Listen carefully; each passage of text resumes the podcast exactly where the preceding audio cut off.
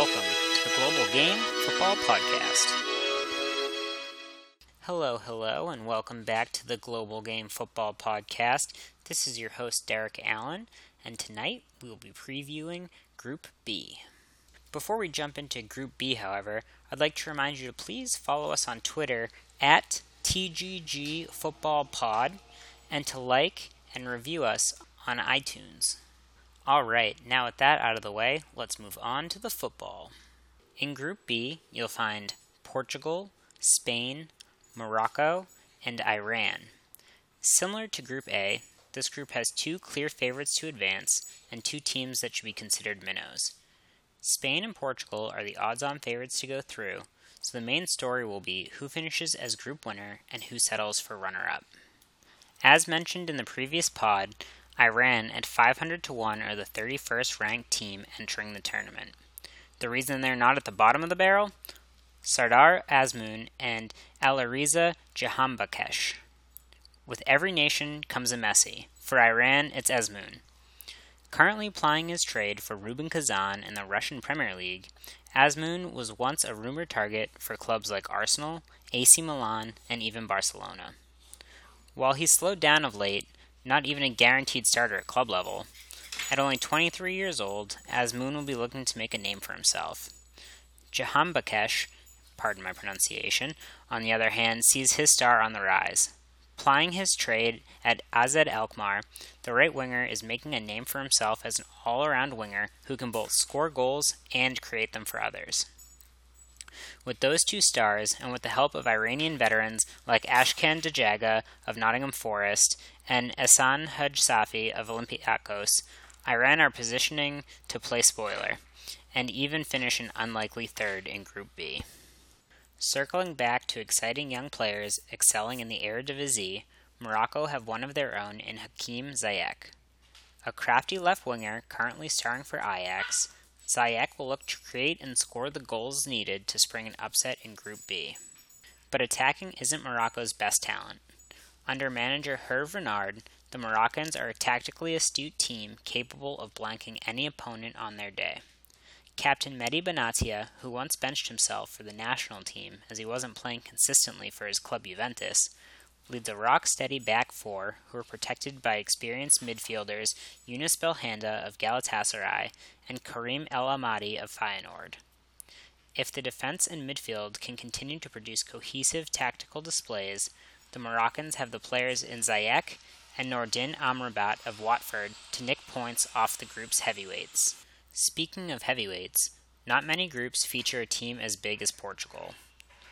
Unfortunately, Portugal were in pot 2, and so the group also features tournament top 3 favorites Spain. How can the Portuguese not just qualify for the group stage, but finish as group winners? Teamwork. That seems counterintuitive for a team that features Cristiano Ronaldo, but it wasn't Ronaldo that won the 2016 European Championship for Portugal. There was a great sense of teamwork that allowed Portugal to prevail, even after Ronaldo came off injured in the final against France. While there has been some turnover in the squad, Nani due to age, and Euro Young Player of the Tournament Renato Sanches, due to form, Portugal will rely on a veteran spine, including keeper Rui Patricio, center back Pepe, and Ronaldo playing as a number 9 to guide a young core of players like left back Rafa Guerreiro, midfielders João Mario and William Carvalho, and Silva's Bernardo and Andre to continue the team's run of success. With a starting 11 like Portugal has, anything is possible. The question will be without Nani, can Ronaldo get the service he requires to fire Portugal to the top of the group? Bernardo Silva may say yes, but a Spanish team with the right injection of new faces will have something to say about that. David De Gea, Thiago Alcantara, and Isco are the headline additions to a Spanish 11 that failed to advance out of their group at Brazil 2014. But while Spain has the skill in midfield to continue the tiki taka tradition that saw them win back to back major international tournaments from Euro 2008 to World Cup 2010 to Euro 2012, the same question remains do La Roja have the center forward to tap in the goals needed for Spain to go all the way? There are two schools of thought heading into the tournament. One is that notorious striker Diego Costa will lead the line as a traditional number 9. The other is that Isco will play the false 9 position that Cesc Fabregas failed to convince in at Euro 2016.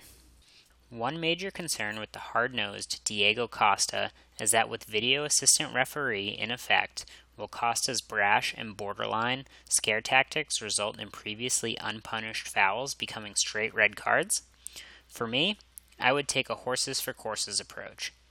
Against the minnows of the group, the intelligent movement of Isco should allow fluid Spanish passing moves to finish with the ball in the back of the net but against Portugal and more defensively aware opponents in the knockout stage, Costa may be useful in his ability to distract not one, but both center backs. Spain opened the tournament against Portugal, and the first match will go a long way in determining who tops the group. For me, the smart money is on Spain, as a winner draw should see them have the firepower to outpace Portugal over the following two matches. On top of that, Portugal are notoriously slow starters. See Euro 2016, in which they advanced from their relatively easy group in third place with three draws in three matches, not winning a match in regulation until the semi final, their one and only regulation win of the tournament. The Global Game Football Podcast's Group B predictions.